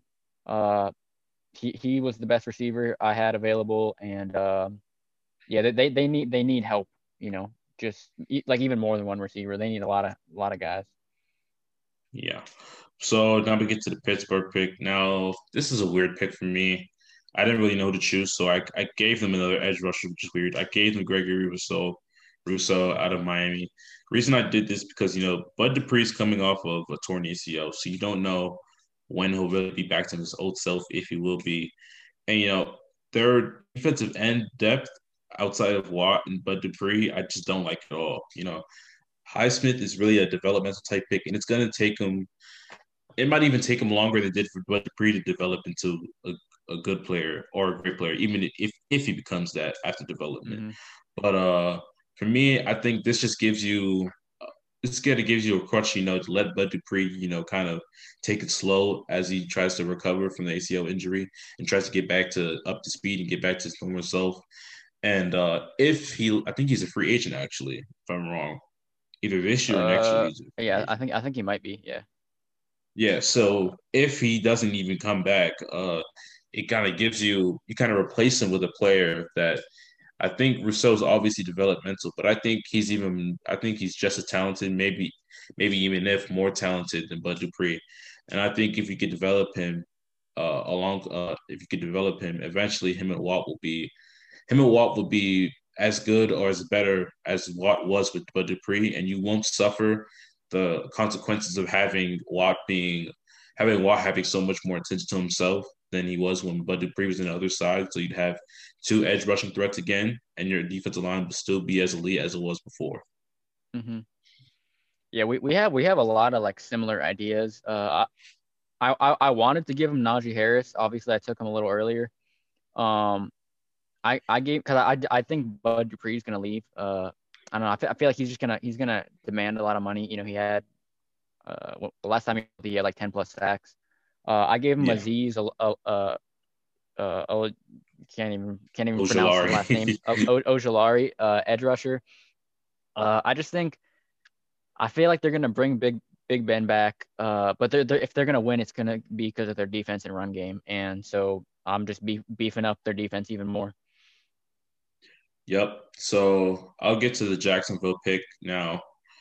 Uh, this is kind of out of the box pick for me. Uh, I gave them Richie Grant, safety out of UCF. Mm-hmm. Now, the reason I did this is because, you know, the Jacksonville defense, they need help everywhere.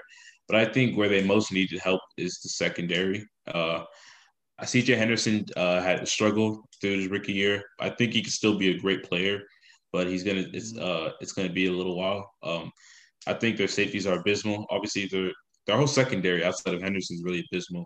And yeah. you give them somebody like Richie Grant, it kind of gives the secondary stability. You know, Richie Grant was like what four or five year starter at UCF. Mm-hmm. I'm pretty sure. Yeah, he might. He's a little on the old side, which doesn't concern me, but he's a little on the old side. Yeah. Uh, but yeah, Richie Grant. Richie Grant's the most uh, safety ready, uh, NFL ready safety in the draft. He can come in right away and be a great player for them. He'll bring stability to that uh, secondary, and you know he's really just a guy you build around the secondary. And in come time, he'll be like the leader if you end up going to the Super Bowl. Honestly. Yeah, no, he, he's that kind of player. Uh, I think he's worth the first round pick. Um, there's a few safeties I think could, could go. Um, I gave him Terrence Marshall. Um, I, I just think um, you know, they don't have that kind of receiver. You know, they have uh they have DJ Chark who's like a speedster. They've got um they have uh Laviska Shenault who's more of like a you know like yak like physical kind of like running back type receiver. And but they don't have like a big body like six four, six five, you know, kind of guy like uh like Marshall. So I, I think that with Trevor Lawrence, that's you know just keep giving your rookies uh, weapons. Mm-hmm. So get to the 26th pick, which is Cleveland.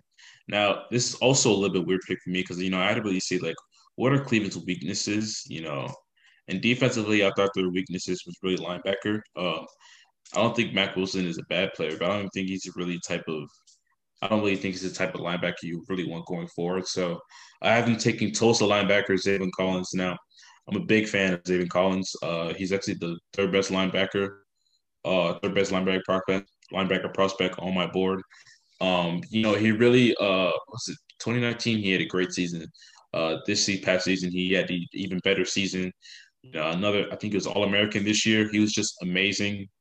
I mean, this linebacker class, it's very top heavy, I'd say, but the top guys are so physically gifted. I mean, Owusu-Koramoah, Micah Parsons, and Zaven Collins, they're so physically gifted.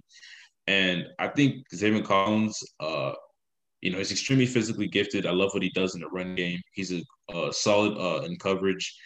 Um, he definitely needs work in terms of his smarts, you know, the play recognition stuff like that. But I think he needs less of development than Micah Parsons does. But obviously, Micah Parsons has the higher ceiling. But yeah. I love what Zaven Collins offers, and especially for Cleveland when they already have a great defensive line and the secondary is a little bit shaky, you know, outside of Ward and maybe like another uh, two, one or two guys. But yeah. I think if you add Zaven Collins uh, behind that defensive line and have that type of front seven, that it'll just make it'll just really up the Browns defense and make them. They can turn into like a top fifteen. I'm not sure what they're ranked. I don't think they were top fifteen defense, but they can end up being a top fifteen defense if you add a player like that. Yeah, no, I, I like I like Collins a lot. I think he's you know, yeah, his up his upside is crazy. He's like six three, super athletic. He does literally everything people I mean people think he can be a pass rusher. Um and yeah, I feel like Cleveland doesn't have any holes on offense. Like their offensive line is like one of the best in the league. They've got Odell, Jarvis, you know, uh obviously they got good running backs. Uh I gave him Jaelan Phillips. Uh I think their D line's good, but they don't have like a they don't have like a dominant edge rusher across from Myles Garrett. And uh you know, I, I think yeah, I, I, think him him he could learn from Garrett, and you know they'd they'd be they'd have a phenomenal defensive line. Mm-hmm. Definitely like the pick, and yeah, Cleveland's defensive line could stand to improve, especially interior. But I definitely I like that pick. Yeah. Uh, go to the 27 pick, which is Baltimore. I actually have them taking Jackson Carman Now, the reason I do is because you know their whole coaching staff has already come out, and you know they've kind of already clear they're not really going to switch up much offensively, even though I think they desperately need a receiver outside of Hollywood Brown or Nolly Brown, Nollywood Brown, as I should say. Uh, but uh, I don't really like the receivers outside of him. Uh, I think they need a lot of offensive help. I think they need a lot of help to help at the wide receiver position. But recently, uh, they're trying to trade Orlando Brown Jr. because uh, they're playing. He's apparently they're playing him out of position. Tackle. They're trying to trade yeah. him. Yeah. So I haven't taken Jackson Carman because uh, honestly, just because they need, uh, if they're going to trade Orlando Brown, they need a replacement. And I'm not sure what guy they have in place to replace Orlando Brown Jr., but they're probably not as talented as Jackson Carman. Now, I think Jackson Carman is like a four or five star out of high school. You know, he had a pretty solid Clemson career, for in my opinion. A lot, a lot of, a lot of ups and downs for me, uh, especially this past season, where I got frustrated with him at times because at times he's just been such such a great player. At times he just looked like crap. And I'm like, dude, you got to find a way to be consistent.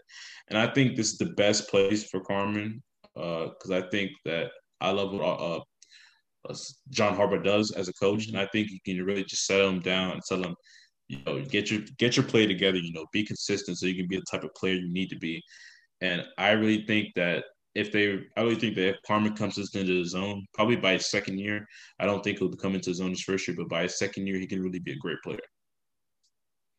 Yeah, no, I, I like that pick. Uh, cause yeah, I, I, forgot about Orlando Brown, but yeah, he, he's, I mean, I think he was playing right tackle and he wants to play left tackle or something like that. He, he's, he want, he's been saying he wants out. Uh, they definitely need receiver help, and I gave him Kadarius Toney.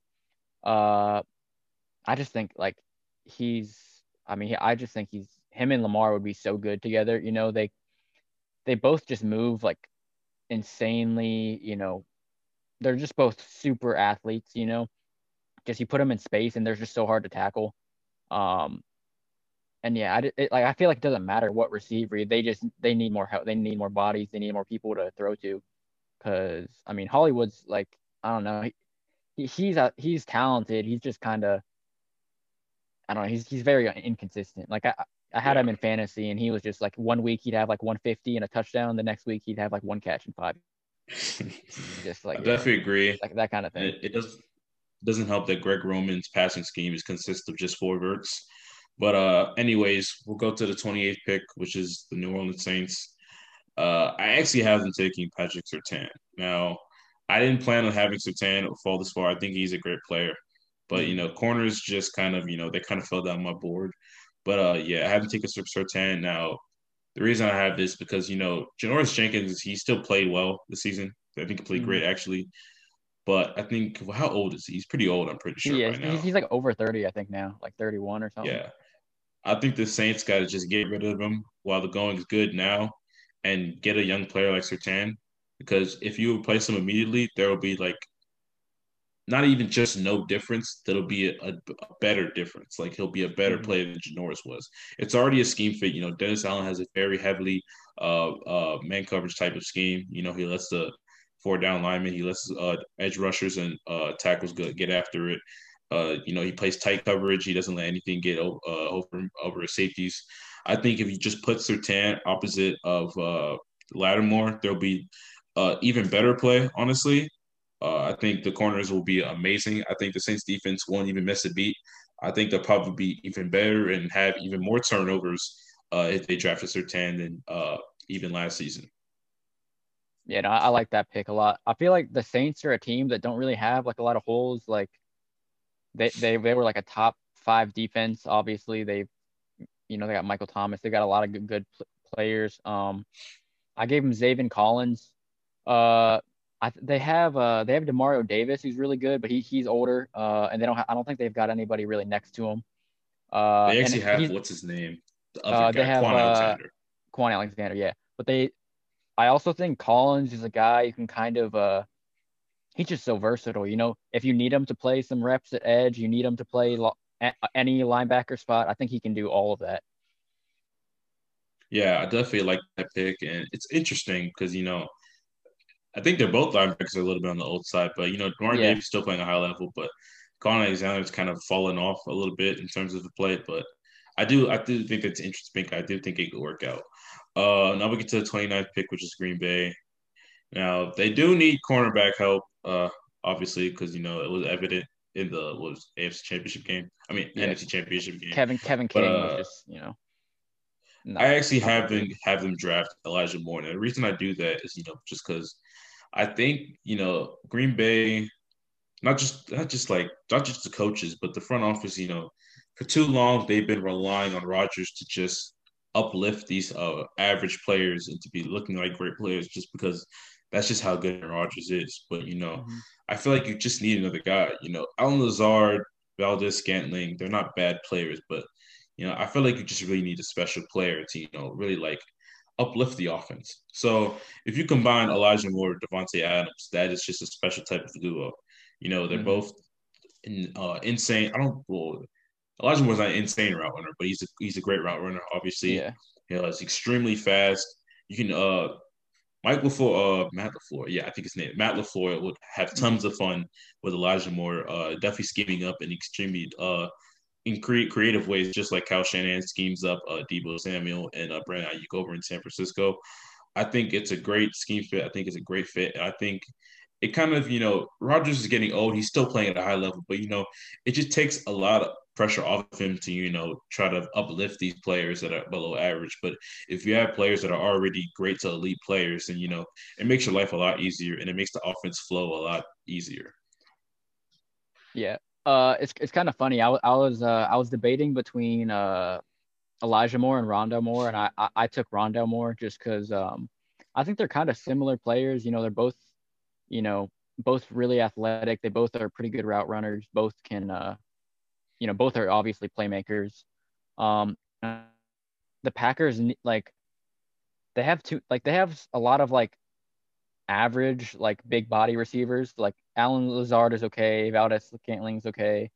Uh, they've got some a couple other guys, but none of them are like dynamic like number two receivers. They're all kind of just like they're just like passable receivers that Aaron Rodgers is like knows how to throw perfectly too, but they don't have, you know, they don't have like a who's the guy that used to have. They don't have like a uh, Randall Cobb anymore. They don't have they don't have that kind of dynamic receiver. Yeah. Uh, so we'll get to the 30th pick, which is Buffalo. I actually gave them Eric Stokes. Now the reason I did this because their secondary, in my opinion, outside of uh, Micah Hyde and uh, Trevor Tre'Davious White, I don't like the secondary at all. I think it's very weak. So you give a guy, uh, you get him a guy like Eric Stokes. Him and a Trevor Davis White would be a great duo, honestly, because they're both ex- extremely physical boundary corners. Uh, I think Stokes is bigger than uh, Tre'Davious White. I'm pretty yeah. sure. Yeah. Uh, I love I love both the Georgia corners. Uh, I love Tyson Campbell and Eric Stokes, but I think Stokes is the better player. Um, so mm-hmm. I think Stokes just offers you that type of physical boundary corner that Buffalo desperately needs to, you know, you know, kind of just bring the secondary together a little bit more. Because you know, having Josh Norman opposite of Tre'Davious White is not ideal at all. Yeah, you know, yeah. Josh Norman hasn't been good since that one season in Carolina. So I think you bring in Stokes and uh, pair him with Tre'Davious White. It brings stability to that secondary. And, you know, it really improves the quality of that defense because I love Buffalo's linebackers. Uh, what's mm-hmm. what are their names? Uh, Matt uh, Milano, uh, Tremaine, Ed, Tremaine, Edmunds, and uh, Matt. I love the one. I think it's one of the top linebacker duos in the league. Yeah. Uh, their interior defensive line, I love it. Their edge rushers need a lot of work, I think. Mm-hmm. But if you could bring some stability to the secondary, it'll improve that defense, and I think that it'll it it could help them make a Super Bowl run again the next the following season. Yeah. Um. So that I gave them uh, Gregory Rousseau.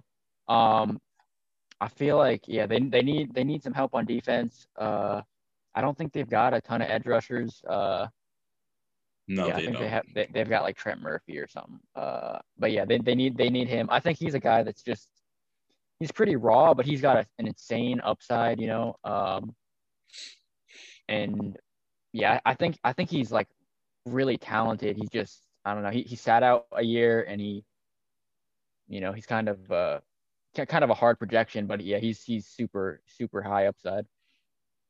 Yeah, I definitely completely agree with that pick as well. Uh, for me, I chose either between cornerback or edge rusher. I definitely think those the two of Buffalo's biggest needs, but I definitely agree with the pick. Um, we'll get to the last two picks here. Go to Chiefs 31st. I actually have them taking Rashawn Slater. Now, the reason I did this is because I'm pretty sure Mitchell Schwartz is about to retire. Uh, I think about retirement. It's very close to retirement. Yeah. Um, and uh, the other what's his the other tackle? You know, I think is he a tackle or is he a guard? Duvernay Tardif. He might be uh, a guard. Think, he might be a tackle. I think he's a guard, but yeah. Okay, so yeah, but the Chiefs' uh, tackles they're not very good outside of Schwartz. You know, they need a lot of help. The Super Bowl was evident in that. I mean, Bucks defensive line absolutely destroyed them. They really started mm-hmm. teeing off in the third quarter. So you know they need tackle help. Uh, like you said, for Slater, he's he's versatile. So he, he not only can he play uh, tackle, but he can also play guard if need be. So I think the Chiefs do definitely need to buff up the offensive line uh, because you know running the ball, you know, they just didn't really run the ball that well this year uh, at all, and they didn't protect Mahomes that uh, that well, especially uh, in the Super Bowl. So I definitely yeah. think they need to uh, buff it up and you know help them get back to help them get back to Super Bowl again. Yeah, I, th- I think they definitely need offensive line help. Uh, I think that's their like number one need. Uh, I, I just didn't have a lot of guys I liked available. Uh, um, Barmore, uh, I think him and Chris Jones would be a really good, uh, really good duo. You know, their defense is getting a lot better. Um, and yeah, I just think I think they need offensive line help, and I think they could use a, a little more like uh, a little more help on that D line too. Yep. So I'll get to my last uh, pick uh, for the first round mock. Uh, Tampa Bay. Now this was honestly just for me. I just picked a, a Asante Samuel Jr. Uh, cornerback out of FSU. The reason I did this because Tampa Bay's team is already elite. I mean, they don't really have a hole, honestly. So when the team doesn't really have a hole, you just add more talent, for my opinion. So you get a guy like Asante Samuel Jr. Uh, I'm not sure who plays uh, slot corner for the Bucks. It might be some, you know, their corners are not very well known You have Murphy Bunting and Carlton Davis, which I think they're solid at best, but you know, with that defensive line, they don't really need to be anything other than solid. But I think if you add a guy like Asante Samuel Jr. Uh, to that uh, secondary and put him in the slot, you know, but the Buck secondary struggled a lot early on. You know, they didn't really come into their own until like later in the season, and that's kind of when the at the same time the defensive line started playing better. But if you add a guy like Asante Samuel Jr., you won't have those problems early in the season with the secondary because you know the secondary will be hold together. I think if you have a guy like him and Antoine Winfield on the field staying together, you know, the secondary improves that much better. And, you know, they can be consistent right out the gate instead of, you know, coming into their own later on in the season. Yeah, no, I, I like that pick. Uh, this is probably my most uh, aggressive pick because you know this is kind of off the wall, but um, yeah, again, I don't. They don't really have needs. You know that they have. I mean, eh, they've got at least like a solid player like every position. Um, so I, I gave him Javonte Williams, uh, running back. Uh, I think Leonard Fournette's probably gonna like leave, go somewhere else, and I just think you know if it's kind of like the Chiefs taking Clyde Edwards, except I think he's probably better. Um, you just, you know, if you're, you're already a Super Bowl, you just won the Super Bowl. You don't really, you have the luxury to kind of do whatever you want. And I think they do need, they could use a running back. And I think Javonte Williams is really good. Yeah. Uh, big fan of Javonte Williams. I think that even with four, if they don't resign Fournette, I think that Javonte Williams could come in right now and just uh, activate, uh, play the same role that Fournette did, and uh, it'll be perfectly fine. But anyways, that is our first round mock draft. We're going to be doing a couple of more mock drafts throughout the draft season because obviously mock drafts change throughout the years. I know me and Peckins, our mock drafts always change because you know, yep. combine happens, pro days, different type of Free stuff. agency and all that stuff's going to happen. You know. Yeah, so things change. We'll definitely be changing. Uh, thank you everybody who tuned into the podcast. You know, follow our Twitter, all that. Sub to the uh, sub to the Phantom Sports uh, Network uh, Twitch channel. Um, next week we'll be doing linebackers and defensive ends. You know, we're gonna uh, we're gonna go ahead and try and knock out our pros. Uh, gonna go ahead and knock out the prospects as soon as possible so we can get to more of the mock drafts. But uh, yeah, thank you for everybody who tuned in to the uh,